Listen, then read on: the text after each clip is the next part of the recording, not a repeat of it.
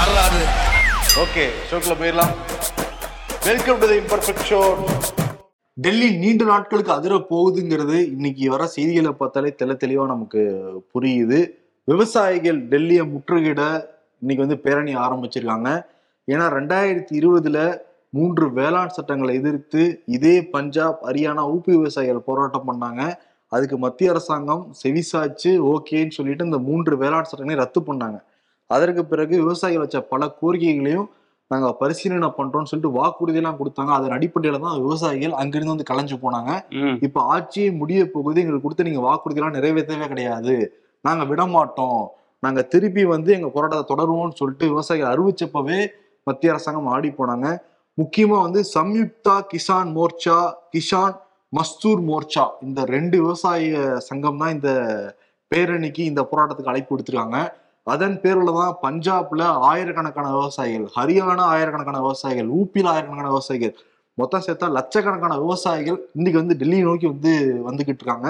இப்போ அவங்க வைக்கிற கோரிக்கைகள் முக்கியமான கோரிக்கைகள் ஆறு எம் எஸ் சுவாமிநாதன் பரிந்துரை செய்த குறைஞ்சபட்ச அந்த ஆதரவு விலை அந்த சட்டத்தை ஏற்றணும். அதன் பிறகு அந்த லெக்கிம்பூர் கேரி பகுதியில் நான்கு விவசாயிகள் வந்து படுகொலை செய்யப்பட்டாங்க அந்த வன்முறையால். அதுக்கு காரணம் வந்து இணையமைச்சருடைய பையன் அவர் மேல அந்த நடவடிக்கை எடுக்கணும். ஆமா கார் ஏத்தி அந்த சம்பவம் ஆஷிஷ்ங்கிறவர் பண்ணாரு. ஆமா. அதற்கு பிறகு விவசாயிகளுக்கு வந்து ஓய்வூதியம் மாசம் பத்தாயிரம் கொடுக்கணும். உள்ளிட்ட ஆறு கோரிக்கைகளை வலியுறுத்தி தான் இப்ப லட்சக்கணக்கான விவசாயிகள் டெல்லியை முற்றுகிட போய்கிட்டு இருக்காங்க. ஆனா மத்திய அரசாங்கம் அதை தெரிஞ்சுக்கிட்டு முன்னேற்பாடுகள் பலமா தான் பண்ணியிருந்தாங்க. ஏன்னா நீங்க எல்லையை நீங்க மூணினா நாங்க மெட்ரோ வழியாவது உள்ள வருவோம்னாங்க. கடைசியில் மெட்ரோவுக்கு மெட்ரோ லீவ் விட்டுருக்காங்க இன்னைக்கு டெல்லியில. ஏன்னா விவசாயிகளோட உறுதியை பார்த்து ரெண்டாயிரத்தி இருபதுலயே ஆடி போனாங்க. இப்ப எலெக்ஷன் நெருங்கிட்டு இருக்கப்ப இங்க இருக்கிற அந்த இது வந்து இந்தியா ஃபுல்லா பரவிருச்சுன்னா கடைசியில் ஆட்சிக்கே ஆட்சிக்கே கெட்ட பேர் வந்துடும் ஆட்சி போறக்கூடிய சூழ்நிலை ஏற்படும் சொல்லிட்டு மோடி அரசாங்கம் கொஞ்சம் பயந்துட்டாங்கன்னு தான் தெரியுது ஏன்னா இப்ப எல்லையில என்னென்ன வச்சிருக்காங்கன்னா முட்கம்பிகள் பெரிய பெரிய கான்கிரீட் சுவர்கள் கண்டெய்னர்கள் நிறைய துணை ராணுவ படையினர் ஐம்பது கம்பெனி மேல வச்சிருக்காங்களாம். இப்ப என்ன விவசாயிகள்ட்ட என்ன இருக்கு? ஒரு ஏற்கலப்பை இருக்கும் மம்முட்டி இருக்கும். டிராக்டர் இருக்கும். டிராக்டர் இருக்கும். ஆனா இவங்க பாரு என்னென்னவோ வச்சிருக்காங்க. இன்னைக்கு வந்து அந்த பஞ்சாப் ஹரியானா ஷம்பு பகுதியில விவசாயிகள் வர்றப்ப அவங்க மேல கண்ணீர் போய் கொண்டு வீசிருக்காங்க. இதே மாதிரி ரெண்டாயிரத்தி இருபதுல இதே மாதிரி வந்தப்ப இதே பகுதியில கண்ணீர் கொண்டு தூக்கி வீசுனாங்க. கலைஞ்சு போயிருவாங்கன்ட்டு. கடைசியில கலைஞ்சு போகவே இல்லை. அதே மாதிரி சம்பவம் இன்னைக்கு வந்து நடந்திருக்கு. ஆமா அதுவும் ட்ரோன் வழியா வந்து கண்ணீர் புகை குண்டுகள்லாம் வீசப்பட்டிருக்கு. அந்த ஆயுதங்கள்லாம் பார்க்கும்போது அது எதிரிகளுக்கு நோக்கி பயன்படுத்துற மாதிரியான ஆயுதங்களை விவசாயிகளை நோக்கி பயன்படுத்திக்கிட்டு இருக்கு மத்திய அரசு. இதே பிரதமர் மோடி உட்பட எல்லாருமே அந்த நாடாளுமன்றத்தில் பேசும்போது விவசாயிகளோட வலி வந்து எங்களுக்கு தான் புரியும். பிஜேபிக்கு தான் அவங்களோட வலி புரியும்னு சொல்லிட்டு இப்போ அவங்களுக்கே வலி ஏற்படுத்திக்கிட்டு இருக்கு. தொடர்ச்சியாக விவசாயிகள் மேலே இப்போ தாக்குதல் நடந்துட்டு இருக்கு. போலீசார் வந்து பல இடங்கள்லையும் தாக்குதல் நடந்துட்டு இருக்காங்க. ஒரு போர் ஆரம்பிக்கிறதுக்கு முன்னாடி ஒரு காட்சி எப்படி இருக்குமோ அந்த மாதிரி ஒரு காட்சி ஒரு கலவர காட்சி தான் அங்கே இருக்கு. போலீஸும் வந்து அவங்க மேலே தாக்குறாங்க. இப்போ விவசாயிகள் என்ன பண்ண ஆரம்பிச்சிருக்காங்கன்னா அந்த பேரிகேட் இதெல்லாம் வச்சுருந்தாங்களா அதை ஒவ்வொன்றா நீக்கிட்டு நாங்க உள்ள வருவோம்னு சொல்லிட்டு வந்திருக்காங்க. போன முறையே வந்து அந்த ரெண்டாயிரத்தி இருபதுல கூட்டினப்பே ஒரு வருஷம் காக்க வச்சாங்க. அதுல பலர் வந்து உயிரிழந்திருந்தாங்க. பல விவசாயிகள் அங்க குளிர்ல வெயில்ல நோய்வாய்ப்பட்டெல்லாம் உயிரிழந்திருந்தாங்க. அவங்களுக்குமே நீதி கிடைக்கணும்னு சொல்லி இந்த கோரிக்கையெல்லாம் வச்சிருக்காங்க. ஸோ திரும்ப அந்த மாதிரி கூடிட்டா நம்ம நமக்கு என்ன ஆகும் அப்படிங்கிற ஒரு பயத்துல தான் மோடி அரசு வந்து இதை பண்ண ஆரம்பிச்சிருக்காங்க. ம். ஆனா என்னன்னா அதுவே நீண்ட நெடிய போராட்டம் தான். அப்ப ம். விவசாயிகள்லாம் விவசாய லேண்ட அறுவடை அறுவடை பண்ணிக்கிட்டு இருந்தாங்க.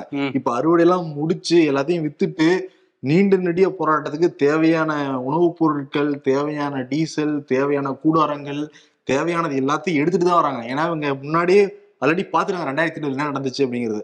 எல்லாத்துக்கும் நாங்க தயாரா தான் வருவோம். என்ன ஆனாலும் எங்களுக்கு கொடுக்க கொடுத்த அந்த வாக்குறுதியை நிறைவேற்றாம நாங்க கிளம்ப மாட்டோம் அப்படிங்கிறத விடாப்படி இருக்காங்க விவசாயிகள். ஆக்சுவலி விவசாயிகள் வந்து மண்ணில் பாறையே வந்து மணல் மணலாக்கி அதுல விவசாயம் பாக்குறவங்க இவங்க எவ்வளவு தடுப்பு வச்சாலும் அதெல்லாம் வந்து ஈஸியா தாண்டி தான் அவங்க வந்து போயிருவாங்கன்னு தெரியுது. மாநில அரசாங்கம் டெல்லி டெல்லியோடைய மாநில அரசாங்கம் ஆம் ஆத்மி அரசாங்கம் தான். அங்க நிறைய மைதானங்கள்லாம் இருக்கான். அதனால மைதானத்தை இப்ப வந்து திறந்த வெளி சிறைச்சாலையா மாத்திரலாம் அனுமதி கொடுங்கன்னு சொல்லிட்டு மத்திய அரசாங்கம் மாநில அரசாங்கம் கிட்ட கேட்டிருக்காங்க ஆனா மாநில அரசாங்கம் அதை மறுத்திருக்காங்க. ஏன்னா பஞ்சாப்ல இருந்து தான் அந்த டிராக்டர் பேரணி ஆரம்பிச்சிருக்காங்க. பதேகர் சாஹிப் அப்படிங்கிற பகுதியிலிருந்து. பஞ்சாபோடைய முதல்வர் ஆதரவா இருக்காரு டெல்லியோட முதல்வர் அரவிந்த் கெஜ்ரிவால் ஆதரவா இருக்காங்க. ஏன்னா ரெண்டாயிரத்தி இருபதுல அமரேந்திர சிங் அவரே இந்த களத்துல இறங்கி விவசாயிகளுக்காக போராட்டம் பண்ணாரு. ஆமா ஆனா இப்போ பிஜேபியோட இருக்காரு அவரு. அது வேற கதை. ஆனா வந்து இவங்க பிரதமர் மோடி வந்து என்ன பேசுறாரு? எங்க போனாலும் ஜனநாயகத்தின் தாய் இந்தியா அப்படின்னு பேசுறாரு. இந்தியா முழுக்க சோறு போட்ட விவசாயிகளுக்கு டெல்லியில போராட இடம் கூட கொடுக்க மாட்டேங்கிறாங்க. ஒரு உரிமை இல்லாத மாதிரி தான் ட்ரீட் பண்ணிட்டு இருக்காங்க. எதிர்க்கட்சிகள் அதுக்கு என்ன சொல்றாங்கன்னா இவங்க சீன எல்லையை வந்து பாதுகாக்குங்க நிறைய செக்யூரிட்டி போட்டு பாதுகா பாதுகாப்பு கொடுங்கன்னு சொன்னா டெல்லிக்கு வந்து ஒரு எல்லையை கட்டி இவங்க பாதுகாப்பு கொடுத்துட்டு இருக்காங்க அப்படின்னு சொல்லிட்டு இருக்காங்க. ஆமா. இது வந்து தீவிரவாதிகளை தடுக்கிற முறையில இருக்கு. இவங்க வச்சிருக்க எக்யூப்மெண்ட் எல்லாம் பாக்குறப்ப. அதெல்லாம் வந்து- சோறு போற விவசாயி ஆல்ரெடி மத்திய இணையமைச்சரே வரும்னு சொன்ன மாதிரி விவசாயிகளை டிராக்டர் எல்லாம் ஏத்தி கார் பையன். வந்து கொண்டாங்க அதுக்கும் நீதி கேட்டு தான் வந்து இருக்காங்க விவசாயிகள். சரி இந்த போராட்டத்தை எப்படியா கட்டுப்படுத்திடலாம்னு சொல்லிட்டு உச்சநீதிமன்றம் வரைக்கும் வழக்கு ஏதாவது போடலாமான்னு யோசனை பண்ணிட்டு இருக்காங்க பிஜேபி அவங்க யோசிக்கட்டும். ஆனா இடையில வந்து பார் கவுன்சில்ல இருந்து ஒரு மனு கொடுத்திருந்தாங்க. அதை விசாரிச்ச தந்திரசூட் என்ன சொல்லியிருக்காருன்னா சில வழக்கறிஞர்கள் இந்த டெல்லி ஃபுல்லா கடும் போக்குவரத்து நெரிசல் இருக்கு ஸ்கூல்ஸுக்கு லீவ் விட்டுருக்காங்க. அப்படியே டெல்லியே ஸ்தம்பிச்சிருக்கு விவசாயிகள் போராட்டத்தினால. அதனால ஓகே எங்களுக்கு அதெல்லாம் புரியுது. அதனால வழக்கறிஞர்கள் ஒருவேளை வர முடியல கோர்ட்டுக்கு அப்படின்னா நாங்க நீங்க வரல அப்படிங்கிறத பதிவு பண்ண மாட்டோம். அப்படிங்கிற உறுதியை வந்து சந்திர சந்திரசூட் கொடுத்துருக்காரு. பட் இப்போ டெல்லிக்குள்ள வர்றோங்கிறதுல ஹண்ட்ரட் பர்சன்ட் உறுதியா இருக்கும்னு அங்க உள்ள விவசாயிகள் பேசிட்டு இருக்காங்க. நீதிபதி சொல்றத பார்த்தா போராட்டத்துக்கு ஆதரவு இருக்க மாதிரி தான் தெரியுது இன்டைரக்டா பட் அப்படின்னு சொல்லிட முடியாது. நம்ம பொறுத்திருந்து தான் பார்க்கணும். ஆனா என்னன்னா இன்னைக்கு வந்து மெட்ரோக்கு லீவ் விட்டுருக்காங்க. ஸ்கூலுக்கு லீவ் விட்டுருக்காங்க. காலேஜுக்குலாம் லீவ் விட்டுருக்காங்க. நீங்க ஒரு நாள் லீவ் விடலாம் ரெண்டு நாள் லீவ் விடலாம். விவசாயிகள் வந்து ஒரு வருஷம் தங்க கூட தயாரா தான் இருக்காங்க. வருஷம் ஃபுல்லா நீங்க லீவ் விட முடியுமா? அது முக்கியமா தலைநகர் டெல்லிக்கு முடியாது. வாட்ச் பண்ண ஆரம்பிச்சிருவாங்க. இது ஒரு நீண்ட போராட்டமா போகும் போலதான் வந்து தெரியுது. ஆனா வந்து இப்ப டெல்லியை பத்தி பேசும்போது ராஜ்யசபா தேர்தல் வந்து பிப்ரவரி இருபத்தி ஏழாம் தேதின்னு சொல்லியிருக்காங்க. டெல்லியில தான் எல்லா தேர்தல் வேற வரப்போகுது. ஸோ எல்லா முக்கியமான நிகழ்வுகளும் நடக்க போகுது. இதை எப்படி கட்டுப்படுத்த போறாங்க அப்படின்னு தெரியல. அப்படியே அந்த ராஜ்யசபா வச்சிருக்காங்க முன்னாடி வச்சிருக்காங்க. முன்னாடி உள்ள எல்லாம் போட்டு வச்சிருக்காங்க. இதை வச்சு எத்தனை நாள் கட்டுப்படுத்துவாங்க? விவசாயி நம்புறாங்களே அவங்க நம்புறாங்களே. இவங்க நம்பிட்டு இருப்பாங்க. ஆனா வந்து இன்னொரு பக்கம் வந்து இந்த ராஜ்யசபா ஒரு ஐம்பத்தெட்டு இடங்கள் வந்து காலியாகுது அப்படின்னு சொல்லி தேர்தல் ஆணையம் அறிவிச்சிருக்காங்க. அதுல வந்து ஜேபி நட்டா இருக்காரு. அவரோட பதவிக்காலம் முடியுது. அதே மாதிரி மன்மோகன் சிங்கோட பதவிக்காலம் முடியுது. ஸோ இதுக்கெல்லாம் சேர்த்து இப்போ பாஜக வந்து ஒரு எட்டு மாநிலங்களுக்கு பதினாறு வேட்பாளர்களை மட்டும் முதற்கட்டமா அறிவிச்சிருக்காங்க. அந்த பதினாறு பேருமே கொஞ்சம் புதுமுகங்களா தான் இருக்காங்க. ஸோ அடுத்தடுத்து யார் யார் அறிவிக்க போறாங்க அப்படிங்கிறத பார்க்கணும். ரெண்டாயிரத்தி பத்தொன்பது நாடாளுமன்ற தேர்தலில் ரேபர்லியில் நின்னாங்க சோனியா காந்தி காங்கிரஸுடைய மிக மூத்த தலைவர். அவங்க நிக்கிறப்ப என்ன சொன்னாங்கன்னா இதான் என்னோட கடைசி தேர்தல் நான் வந்து தேர்தலில் போட்டிடுறதுங்கிறத சொல்லியிருந்தாங்க. அதனால அவங்களும் வந்து இந்த முறை ராஜ்யசபாக்கு போட்டிடலாங்கிறாங்க ஹிமாச்சல் பிரதேசல இருந்து ஹிமாச்சல் பிரதேசல இப்ப ஜேபி நட்டா இருக்காரு. அவர் இருக்காரு. அவங்க ஆளுங்கட்சியா இப்ப காங்கிரஸ் இருக்கனால ஹிமாச்சல் சொல்றாங்க. ஹிமாச்சல்ல இருந்து வந்துடலாங்கிறாங்க ரேபர் அலி சோனியா காந்தியுடைய மகள் பிரியா காந்தி போட்டிடலாங்கிற ஒரு தகவலும் வந்துகிட்டு இருக்கு. இன்னைக்கு வந்து கார்கே தலைமையில ஒரு மீட்டிங்கும் போட்டுட்டு இருக்காங்க டெல்லியில. ஆமா இங்க வருவாரு அப்படின்னாங்க. ஆனா வந்து அவர் வரல கார்கே இன்னொரு விஷயம் என்னன்னா அந்த இவங்க சோனியா காந்தி பத்தி பேசும்போது ராஜஸ்தான்ல இருந்தும் கேக்குறாங்களாம். நாங்க எதிர்க்கட்சியா இருந்து உங்களை அனுப்புறோம். காங்கிரஸ் ராஜஸ்தான் காங்கிரஸ். நீங்க எங்க மாநிலத்துல இருந்து தான் போகணும் அப்படின்றாங்களாம். சரி ஓகே அதெல்லாம் ஒரு தினங்கள்ல தெரிஞ்சிடும் ஏன்னா பதினஞ்சாம் தேதி தான் லாஸ்ட் வேட்புமனு கொடுக்கறதுக்கு. அதுக்குள்ள சொல்லிதான் இன்னைக்கே பதிமூணு நாளைக்கு பதினாலு நாளைக்கு பதினஞ்சு. இன்னொன்னு வந்து டெல்லியோடைய சிஎம் அரவிந்த் கெஜ்ரிவாலும் பஞ்சாபோடைய சிஎம். பகவந்த் மானும் அயோத்தியில பாலராமரை தரிசிச்சிருக்காங்க. பாலராம பாலராமரை. தரிசிச்சுட்டு மதிய விருந்தெல்லாம் வந்து சாப்பிட்டுருக்காங்க. நான் வந்து இந்தியாவில் இருக்கிற எல்லா மக்கள் நலனுக்காக நான் வேண்டிக்கிட்டேங்கிற மாதிரி சொல்லியிருக்காரு அரவிந்த் கெஜ்ரிவால். ஓகே. கர்நாடகால வந்து இந்த ராமாயணம் மகாபாரதம்லாம் வந்து ஒரு புனைவு கதை தான் அது கற்பனை கதை தான் அப்படிங்கிற மாதிரி ஒரு ஆசிரியர் சொல்லிட்டாரு அப்படின்னு மங்களூர்ல உள்ள ஒரு தனியார் பள்ளியில பாஜக ஆதரவாளர்கள் நிறைய பேர் போய் போராட்டம்லாம் பண்ணியிருக்காங்க. இப்போ வந்து அந்த பள்ளியில இருந்து அந்த ஆசிரியரை வந்து நீக்கியிருக்காங்க. அவரு அப்படி பண்ணது வந்து தப்பு நாங்க ஒத்துக்கிறோம்னு சொல்லிட்டு அந்த பள்ளியில இருந்து அவரை நீக்கியிருக்காங்க. புனைவு கதைன்னு சொல்லக்கூடாதா? புனைவு கதைன்னு சொன்னதுனால அவங்க பிஜேபி எல்லாம் போராட்டம் வேற பண்ணியிருக்காங்க. அப்ப வந்து அப்ப அனுமார் இதெல்லாம் தூக்கிட்டு போனாலும் உண்மைதான். உண்மைதான். சஞ்சீவி மலை தூக்கிட்டு போனது எல்லாமே புனைவு கிடையாது. அது உண்மைதான் ப்ரோ உண்மைதான் நம்ம உண்மைதான் சொல்றோம். அதானே. சரி இன்னொன்னு என்னன்னா அரவிந்த் கெஜ்ரிவால் பத்தி வரேன். அரவிந்த் கெஜ்ரிவால் வந்து இந்தியா கூட்டணிக்குள்ள வரப்ப என்ன சொல்லியிருந்தாருன்னா. அந்த டெல்லி அதிகாரிகள்லாம் நியமிக்கிற அந்த அதிகாரம் டெல்லி அரசாங்கத்துக்கு தான் கொடுக்கணும். அப்ப காங்கிரஸ் ஆதரவு கொடுத்தாங்கன்னா நான் இந்தியா கூட்டணி ஆதரவு தெரிவிக்கிறேன். கூட்டணி பேச்சுவார்த்தை நடத்தலாம்லாம் சொன்னாரு. இப்ப கடைசியில பாத்தியா நிதிஷ்குமார் மாதிரி. கட்சி மட்டும் தான் இன்னும் மாறல. ஆமா ஆனா வந்து தனித்தனியா போயிட்டாங்க அதுக்குள்ள. ஆமா தனித்தனியா இது பண்ணிருக்காங்க. இனிமேல் இலாக்கா இல்லாத அமைச்சர் செந்தில் பாலாஜின்னு சொல்ல முடியாது. அமைச்சர் பதவியே இல்லாத செந்தில் பாலாஜின்னு வேணா முன்னாள் இலாக்கா இல்லாத அமைச்சர் செந்தில் பாலாஜி. ஏன்னா அமைச்சரா நிறைய பேர் இருக்காங்க இலாக்கா இல்லாத அமைச்சரா இருக்கிறது பெருமதி இல்ல அது ஒரு ட்ரெண்டே செட் பண்ணியிருக்காரு. இனிமே எத்தனை பேர் வரப்போறாங்களோ. ஆனா ஏன் ராஜினாமா பண்ணாரு? இலாக்கா இல்லங்கிற கோவத்துல பண்ணிட்டாரா? ஏன்னா ஜூன் பதினாலாம் தேதி அரெஸ்ட் பண்ணாங்கப்பா. அரெஸ்ட் பண்ண உடனே உடம்பு சரியில்லை. ஹாஸ்பிட்டல் அட்மிட் பண்ணாங்க. அதற்கு பிறகு ஒரு இதயத்துல ப்ராப்ளம் இருக்குன்னு சொல்லிட்டு ஆபரேஷன் எல்லாம் பண்ணாங்க. இதை வச்சு ஜாமீன் கேட்டாங்க. என்ன பண்ணாங்கன்னா கூகுள்ல எல்லாம் படிச்சு பார்த்தேன். இதெல்லாம் வந்து எல்லாத்துக்கும் நார்மலா இருக்கிறதா? அதெல்லாம் ஜாமீன் மறுத்தாங்க. அதற்கு பிறகு இதுவரை இல்லாத அளவுக்கு காவல் நீட்டிப்பு காவல் நீட்டிப்புன்ட்டு ஒரு பதினஞ்சு பதினாறு முறை காவல் நீட்டிப்பு பண்ணிருக்காங்க. முக்கியமா வந்து செந்தில் பாலாஜியோட எதிர்த்தரப்பு என்ன வைக்கிறாங்கன்னா அவர் அமைச்சரா இருக்காரு. இலாக்கலா அமைச்சர் கூட சொல்ல மாட்டேங்கிறாங்க. அப்ப. அமைச்சரா இருக்காரு. அவரு வெளியே வந்தா சாட்சியங்களை கலைச்சிருவாரு. அவரோட தம்பி அசோக் வந்து தலைமறைவா இருக்காரு. எங்க இருக்காருன்னே தெரியல. இதை ரெண்டு வச்சுதான் தொடர்ந்து ஜாமீன் நிராகரிக்கப்பட்டுக்கிட்டே இருக்கு. ஆமா. நாடாளுமன்ற தேர்தல் பக்கத்துல வந்துகிட்டு இருக்கு. கொங்கு பெல்ட்ல கொஞ்சம் செந்தில் பாலாஜி வந்தா கொஞ்சம் வேலையெல்லாம் கவனிக்கணும். முக்கியமா என்னன்னா ஆட்சிக்கு பெரிய கெட்ட பேர் வரும் தேர்தல் பிரச்சாரத்துல எல்லாருமே பாத்தீங்களா. சிறையில் இருக்கார் அமைச்சர். இந்த கூத்து எங்க நடக்கும்? தமிழ்நாட்டுல தான் நடக்கும்னு சொல்லிட்டு எதிர்க்கட்சிகள் திமுக எதிர்க்கட்சிகள் எல்லாரும் பேசுவாங்க. இப்ப கூட சொல்லுவாங்கல்ல சிறையில் இருக்கிறார் முன்னாள் அமைச்சர்னு. ஜாமீன் கிடைக்கலனா இப்ப இதெல்லாம் பார்த்துட்டு அவர் எதுக்காக அரசியல் பண்ணியிருக்காருன்னா போதும். நான் இப்ப இல்லாத இலாக்கால அமைச்சர் மட்டும் வச்சுக்கிட்டு என்ன இங்க என்ன சோகத்தை கண்டேன்? அதே சீரல தான் இருக்கேன் அந்த பதவி எதுக்கு? எனக்கு வேணாம்னு சொல்லிட்டு முதல்வர் எல்லாம் பேசி. எல்லாரும் பேசிதான் நான் முடிவெடுத்து முதல்வரோட பேசி முதல்வர்னா வழக்கறிஞர்கள் மூலமா. எல்லார்ட்டையும் பேசி. இந்த முடிவு எடுத்திருக்காரு செந்தில் பாலாஜி ரிசைன் பண்ணியிருக்காரு. ரிசைன் பண்ணியிருக்காரு. என்னன்னா எப்படியாவது சிறையில இருந்து சிறகடிச்சு பறக்க வெளியே வரும்னு ஆசைப்படுறாரு இல்ல அப்படியே பார்த்தா கூட இப்ப ரிசைன் பண்ணிட்டாரு. தம்பி இன்னும் கிடைக்கலையேன்னு சொல்லி ஜாமீனை தடுப்பாங்கல்ல இடி அப்புறம் என்ன இப்ப பண்ணுவாரு தம்பி சரண்டர் பண்ணிடுவாரா? அடுத்ததான் ஓகே சரி இப்ப என்ன பண்ணிட்டாரு? ஆளுநர் வந்து உடனடியா அந்த வேலையை வந்து முடிச்சு கொடுத்துருக்காரு. ஓகே நான் சைன் பண்றேன் உங்க ரெசிக்னேஷனை ஏத்துக்கிறேன் அப்படின்னு சொல்லிட்டு. சோ அதனால அவர் வந்து பதவி வந்து போயிடுச்சு. அமைச்சர் பதவி இல்ல. ஆனா என்னன்னா அமைச்சர் வீட்டுல வந்து இன்கம் டாக்ஸ் அதிகாரிகள் கரூர்ல சோதனை பண்ண போடுறப்ப.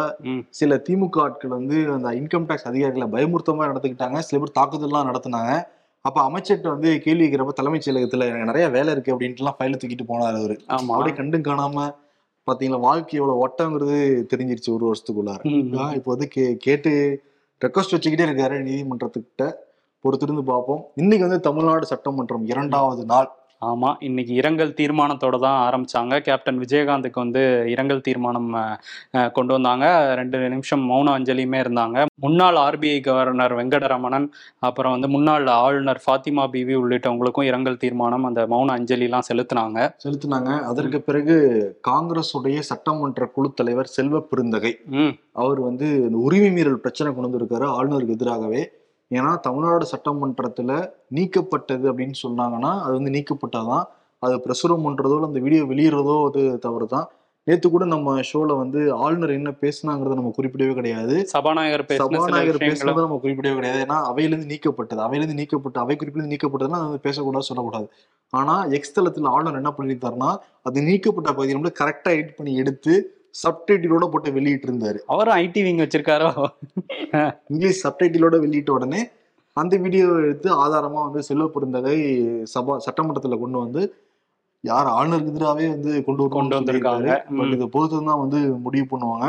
இன்னைக்கு வந்து நிறைய காரசாரமான விவாதங்கள் வந்து நடைபெற்றது. பாக்குறப்ப இப்படி கண்குள்ளா காட்சியா தான் இருந்துச்சு. நல்லா ஜாலியா இருந்துச்சு. சில இடங்கள் வந்து ரொம்ப எமோஷனலா இருந்துச்சு. ட்ராஜடியா இருந்துச்சு. நல்லா இருந்தது. முக்கியமா எதிர்க்கட்சி தலைவர் எடப்பாடி பழனிசாமி சேலத்துல மொத்தம் நாலு சட்டமன்றம் இருக்கு. அப்புறம் ஓமலூர் எடப்பாடி உள்ளிட்ட நாலு சட்டமன்றம் இருக்கு. மொத்தம் நூறு ஏக்கருக்கு மேல இங்க ஏரி எல்லாமே இருக்கு. எல்லாம் வறண்டு போயிருக்கு. எங்க ஆட்சி காலத்துல நூறு ஏரியும் தண்ணி நிரப்புறதுக்காக நிறைய ப்ராஜெக்ட் எல்லாம் கொண்டு வந்தோம்.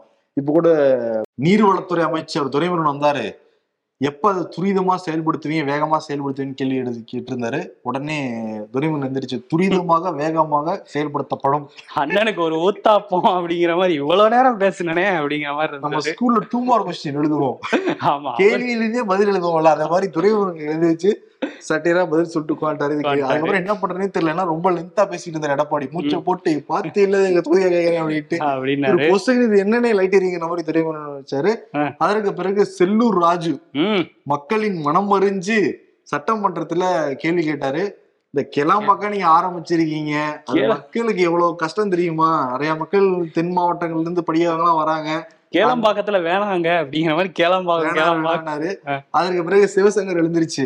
அண்ணே அது கிளாம்பாக்கம் அண்ணே அப்படின்னாரு. அதே நீங்க திருத்திக்கணும்னு சொல்லி உங்களுக்கே தெரியலையேனே அப்படின்னாரு. என்னன்னா. சிவசங்கர் என்ன சொல்றாருன்னா மக்கள் யாரும் இது வந்து சிரமமாவே நினைக்கலையா? சந்தோஷமா தான் நினைக்கிறாங்க அப்ப நினைக்கிறவங்க எல்லாம் யாரு? அவங்க எல்லாம் தெரியல. மக்களே இல்லைன்றாங்களா? இது சிவசங்கர் என்ன சொல்றாருன்னா. செல்லூராஜாவை பார்த்து நீங்க எல்லாம் வந்து பஸ்ல வரவரா? நீங்க எல்லாம் கார்ல வரவங்க தான். இது நீங்க தான் சட்டத்தையே கொண்டு வந்திருந்தீங்க. கிளாம்பாக்கம் அதை தேர்ந்தெடுத்தது நீங்க எல்லாம் பண்ணது நீங்க தான். பட் அதான் செயல்படுத்துனது நாங்கிறத ஏத்துக்கிறாரு சிவசங்கர். ஆனா மக்களுக்கு எந்த பாதிப்பு இல்லை. எல்லா மக்களுக்கும் பிடிச்சிருக்குங்கிறாரு. இது அழுத்த நிறுத்தமா வேற சொல்றாரு. சரி ஆச்சரியம் சொல்லிதான் ஆகணும். ஆமா அதிமுகவுமே அது என்ன சொல்றாங்கன்னா திட்டம்லாம் நல்ல திட்டங்கிற மாதிரி தான் பேசுறாங்க. என்ன மேட்டர்னா நீங்க ஒழுங்கான ஏற்பாடுகளை பண்ணல அதனாலதான் சிக்கல்னு. இங்க சில பேர் இங்க இருக்கிறத தூக்கி அங்க கொண்டே இவ்வளவு அவசரமா வைக்க வேண்டியது ஏங்கிற பிரச்சனையே இன்னும் முடியல. அதுக்கே ஒரு பதில் கிடைக்கல. கோயம்பேடை ஏன் வேக வேகமா காலி பண்றாங்க அப்படிங்கிறதுக்கு? ஏன் கோயம்பேடுல என்ன நடக்க போகுது? என்ன என்ன வரப்போகுது அப்படிங்கிற கே- கேள்வியே இருக்கு. ஆனால் ரெண்டு பேருக்கும் பங்கு இருக்குங்கிறதுனால ஒரு மாதிரி பேசிட்டு அவருமே என்ன சொன்னார் எடப்பாடி வந்து இந்த மாதிரி பிரச்சனைலாம் இருக்குது இருக்கு. நீங்களே வந்து சபாநாயகரை பே- பார்த்து சொல்றாரு. நீங்களே சில சிறு சிறு பிரச்சனைகள் இருக்குன்னு சொல்றீங்க. அதையே பதிவு பண்ணியிருக்கீங்க. அப்போ பிரச்சனை இருக்குங்கிறது தானே உண்மை. அதுக்கு நடவடிக்கை எடுக்கணும்னா முதல்வரே எந்திரிச்சு பேசினாரு. சிறு சிறு பிரச்சனை இல்லை. பெரு பெரு பிரச்சனைகள்லாம் இருந்தது. எல்லாத்தையும் சரி செஞ்சு தான் அதை திறந்து வச்சிருக்கோம். நீங்கள் இதுக்கு மேலேயும் பிரச்சனை இருக்குன்னா அவர் தான் கூப்பிட்றாருல பெருந்தன்மையோட கூப்பிட்றாராம் சிவசங்கர். பெருந்தன்மையோட கூப்பிடுறாரு. அவர் கூட போய் பார்த்து என்ன பிரச்சனை இருக்குன்னு சொன்னீங்கன்னா அதையும் நாங்க சரி செய்வோம் அப்படின்றாங்க. இட்லி கூட முப்பது ரூபாயாமே ஒரு இட்லி. இருபத்தஞ்சு ரூபா முப்பது ரூபா. ஆமா அதான் அங்க இருக்கிற ஓட்டுநர்கள் அங்க பணியாளர்கள் எல்லாம் தானே சொல்றாங்க. மக்களும் தான் சிறப்பு. ஒரு இட்லி முப்பது ரூபா கொடுத்து சாப்பிட முடியுமா. இதெல்லாம் தனி சிவசங்கர் சொல்றாருல்ல செல்லூராஜுவை பார்த்து. நீங்க கார்ல தானே வரீங்க? நீ பஸ்ல வரீங்கன்ட்டு. இப்ப சிவசங்கர் மட்டும் என்ன பஸ்ல வந்துகிட்டு இருக்காரு அவரும் கார்ல தான் வந்துகிட்டு இருக்காரு. சைரன் வச்ச கார்ல தான் வராரு அமைச்சர் பெருமக்கள். ஆமா. நீங்க ரியலாவே கிரவுண்ட் ரியாலிட்டி தெரிஞ்சுக்கணும்னா பீக் ஹவர்ல எல்லாரும் எப்ப வந்து ஊருக்கு கிளம்புவாங்க? நைட்டு நேரத்துல இங்க இருந்து ஊருக்கு கிளம்புவாங்க. மவுண்ட் ரோட்ல நீங்க ஒரு டவுன் பஸ்ஸை பிடிச்சி இல்ல லோக்கல் ட்ரெயினை பிடிச்சி நீங்க கிளாம்பாக்கம் போங்க. எவ்வளவு நேரம் ஆகுதுன்னு நீங்க பாருங்க. அதே மாதிரி காலையில என்ட்ரு மாட்டாங்க பஸ் ஒருவேளை உடஞ்சு கீழே இறங்கிடுச்சுன்னா அந்த பயம் இருக்கும்ல. அதனால போக சரிப்பா அமைச்சர் பெருமக்கள்லாம் நல்லா செக் பண்ணிக்கோங்கப்பா. செக் பண்ணி நல்லா சீட்ல உட்காந்துக்கோங்க போங்க வர்றப்பயும் நீங்க உள்ள வந்து பாருங்க. இங்க இருந்து போறதுக்கு எவ்வளவு நேரம் ஆகும் தெரியும்? வரதுக்கு எவ்வளவு நேரம் ஆகும் தெரியுது. ஆமா. இல்ல சட்டமன்றம் நடக்கிறனால காலையில ஃப்ரெஷ்ஷா இருக்காது. நைட்டு தூங்கலன்னா போக சட்டமன்ற மாட்டாங்க. ஃப்ரீ பஸ்ல விடுவாங்க தெரியுமா? ஆமா அது விடுவாங்க. எம்எல்ஏ எம்எல்ஏ ஹாஸ்டல்ல இருந்து இதுக்கு ஃப்ரீ பஸ் எல்லாம் போகும். அந்த பஸ் எல்லாம் கொஞ்சம் நல்ல கண்டிஷன்ல இருக்கும்னு நினைக்கிறேன். இன்னொரு விஷயம். ஆயிடும்ல. ஆமா. எம்எல்ஏ மாட்டிக்கிட்டார். மாட்டிக்கிட்டார். விழுந்தார் பஸ்ஸின் ஓட்டையில் இதுல இன்னைக்கு இன்னொரு ஹைலைட்டான விஷயம் நடந்திருக்கு. அந்த ஆர்பி உதயகுமாருக்கு எதிர்க்கட்சி துணைத் தலைவர் இருக்கை வேணும் அப்படிங்கிறது நீண்ட நாள் கோரிக்கையை அதிமுக சார்பில் வச்சிட்டு இருக்காங்க. இன்னைக்கு வந்து அதுக்கு முதல்வர் வந்து பரி பரிந்துரை பண்றாரு. நீங்க கொஞ்சம் அதை வந்து பார்த்து பண்ணுங்க அப்படின்ட்டு சபாநாயகர்கிட்ட. சபாநாயகரும் வந்து பரிசீலிக்கிறேன் அப்படின்னு சொல்லியிருக்காரு. இவங்களே வந்து குளிர் காஞ்சிக்கிட்டு இருந்தாங்க. ஓகே ஓபிஎஸ்சி இபிஎஸ்சி பக்கத்துல இப்போ வந்து முதல்வரே சொல்றாரு. ஆமா. இன்னொன்னு வந்து ஜி கே மணி வந்து கேட்டாரு. சம்சாரம் இல்லாம கூட வாழ்ந்துடலாம். ஆனா மின்சாரம் இல்லாம வாழ முடியாதுன்னொடனே இப்ப மின்சாரத்துறை அமைச்சர் தங்கம் தென்னரசன் அவர் எழுந்திருச்சு இந்த இந்த கருத்துக்கு இங்க இருக்கிற அவையில இருக்கிறவங்க நிறைய பேர் ஒத்துக்க மாட்டாங்க. சம்சாரம் முக்கியங்கிற ஒரு தீர்ப்பை கொடுத்திருந்தாரு. மின்சாரம் வருமா வராதான்னு கேட்டா இவங்க எதை பத்தி பேசிட்டு இருக்காங்க? சம்சாரத்தை பத்தி இல்ல இருக்காங்க மின்சாரம் வேற டிஎம்கேக்கு கொஞ்சம் பிரச்சனைக்குரிய ஒரு விஷயம் தான் ரெண்டாயிரத்தி ஆறு பதினொன்னுல. மின்சாரம் அப்ப பிரச்சனை. ஆற்காடு வீராசாமியே ஒத்துக்கிட்டாரு. இந்த ஆட்சி பறிபோனது காரணம் நான் தான்ட்டு. இப்ப யார் ஒத்துக்க போறான்னு தெரியல. பறி போச்சுன்னா யாரு ஒத்துக்குவா? ஆமா ஆமா கொஞ்சம் போட்டி இருக்கும்னு நினைக்கிறேன். டஃப்பான ஃபைட் போய்கிட்டு இருக்கு யாரு நினைக்கிறீங்கிறத ஆமா சில அமைச்சர் சொல்றீங்க. சிவசங்கர் இருக்காரு ஒரு பக்கம். அந்த மாதிரி நிறைய பேர் போட்டிக்கு இருக்காங்க. இலாக்கா இல்லாத அமைச்சரா வேற கொஞ்ச நாள் இருந்தார் ஒருத்தர். அவர்லாம் இருக்காங்கன்னு சொல்ல வரேன். திருவண்ணாமலை மாவட்டம் ஜவ்வாது மலை அப்படிங்கிற ஊருக்கு பக்கத்துல உள்ள மிகச்சிறிய ஊர் தான் புலியூர். அந்த ஊரை சேர்ந்த ஸ்ரீபதி அப்படிங்கிற பழங்குடி இனத்தைச் சேர்ந்த பெண். இவங்க முதல் முறையாக பழங்குடியினத்தைச் சேர்ந்த ஒரு பெண் வந்து சிவில் நீதிபதியா வந்து தேர்வாயிருக்காங்க. இதுக்கு முதல்வருமே வாழ்த்து போட்டிருக்காரு. நம்ம தமிழ் வழி கல்வியில அரசு பள்ளிகளில் படிச்சு வரவங்களுக்கு தான் அரசு வேலையில முன்னுரிமைன்னு கொடுத்திருந்த ஒரு திட்டத்துக்கான ஒரு பிரதிபலன் தான் இவங்க அப்படிங்கிற மாதிரி சொல்லியிருக்காரு வாழ்த்து சொல்லியிருக்காரு. அவங்க இதுக்கு உறுதுணையா இருந்த அவரோட தாய்க்கும் அவங்களோட கணவருக்குமே நான் வாழ்த்து சொல்லிக்கிறேன் அப்படின்னு சொல்லியிருக்காங்க. அவங்களுக்கு வயது வந்து இருபத்தி மூணு தான். இப்போ நீதிபதியா பொறுப்பேற்க போறாங்க. ஏன்னா குழந்தை பிறந்த அடுத்த நாளே எக்ஸாம் எழுத போயிருக்காங்க. இவ்வளவு தூரம் அவங்க நம்பிக்கையை பாரு அவங்களுடைய வலிமையை பாரு. ஆமா, அதை அதுவும் போகுது. இருபத்தி மூணு வயசு. இருபத்தி மூணு வயசு ஒரு மிகச்சிறிய கிராமத்துல இருந்து பெரிய ஹேட்ஸ் ஆஃப் தான் அவங்களுக்கு. நீதிபதியா இருக்கிறவங்களுக்கு எல்லாருக்கும் வாழ்த்துக்கள் சொல்லிக்கலாம். ம், இன்னொன்னு வந்து இயக்குனர் மணிகண்டன் தேசிய விருதுலாம் வாங்கியிருந்தாரு. அவருடைய வீட்டுல வந்து அஞ்சு சவரன் நகை ஒரு லட்ச ரூபா பணம். முக்கியமா தேசிய விருது கொடுத்த அந்த இதையும் பதக்கத்தையும் எடுத்துட்டு போயிட்டாங்க திருடர்கள். ஓஹோ. அதற்கு பிறகு திருடர்கள் பார்த்திருக்காங்க. படிச்ச உடனே பா கேட்ட உடனே மனம் திருந்தி அவங்க வீட்டுல என்னை மன்னித்து விடுங்கள். உங்கள் உழைப்பு உங்களுக்கேன்னு போட்டு எழுதி அஞ்சு சவரன் நகையும் வச்சுட்டு போயிட்டாங்களா? அந்த இது தேசிய விருது வச்சுட்டு போயிருக்காங்க. அதுவும் அவர் உழைச்சி வாங்கினது தானே அந்த நகையும் வச்சுட்டு போயிருக்கலாம். ஆனா வைக்க போதாவது பிடிச்சிருக்கணும். அப்புறமும் போலீஸ் பிடிக்கலையா? சிசிடிவி போலீஸ் நிறைய வேலை இருக்குல்லப்பா. ஆமா ஆமா அவங்களுக்கு நிறைய வேலை இருக்கு. சரி ஓகே. இன்னொன்று வந்து இந்த விஜய் அரசியல். இன்றைய பத்தி நம்ம கேட்டிருந்தோம். அதை பத்தி டீடெயிலாக நாளைக்கு சொல்லுவோம். ஆனா ரிசல்ட் வந்து இன்னைக்கு வெளியே இருக்கு. நம்ம இம்பர்ஃபெக்ட் ஷோ வெப்சைட்ல. லிங்க் வந்து ஃபர்ஸ்ட் கமெண்ட்ல இருக்கு. நீங்க படிச்சு பாருங்க. நாளைக்கு டீடெயிலாக நானும் வரணும் டிஸ்கஸ் பண்றோம்.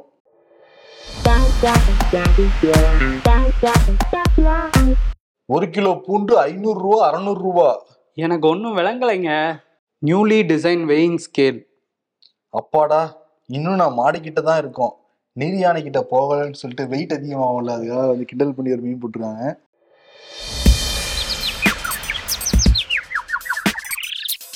எங்களுக்கென ஒரு பலம் இருக்கிறது ஜி கே வாசன். வேணாம் வேணாம் வலிக்குது அழுதுருவேன். இதான் அந்த பலமா? இதற்கு விதை போட்டது நான் கப்பு எனக்குத்தான். டூ மினிட்ஸ் உரைன்னு கேரளா ஆளுநர் சொல்றாராம்.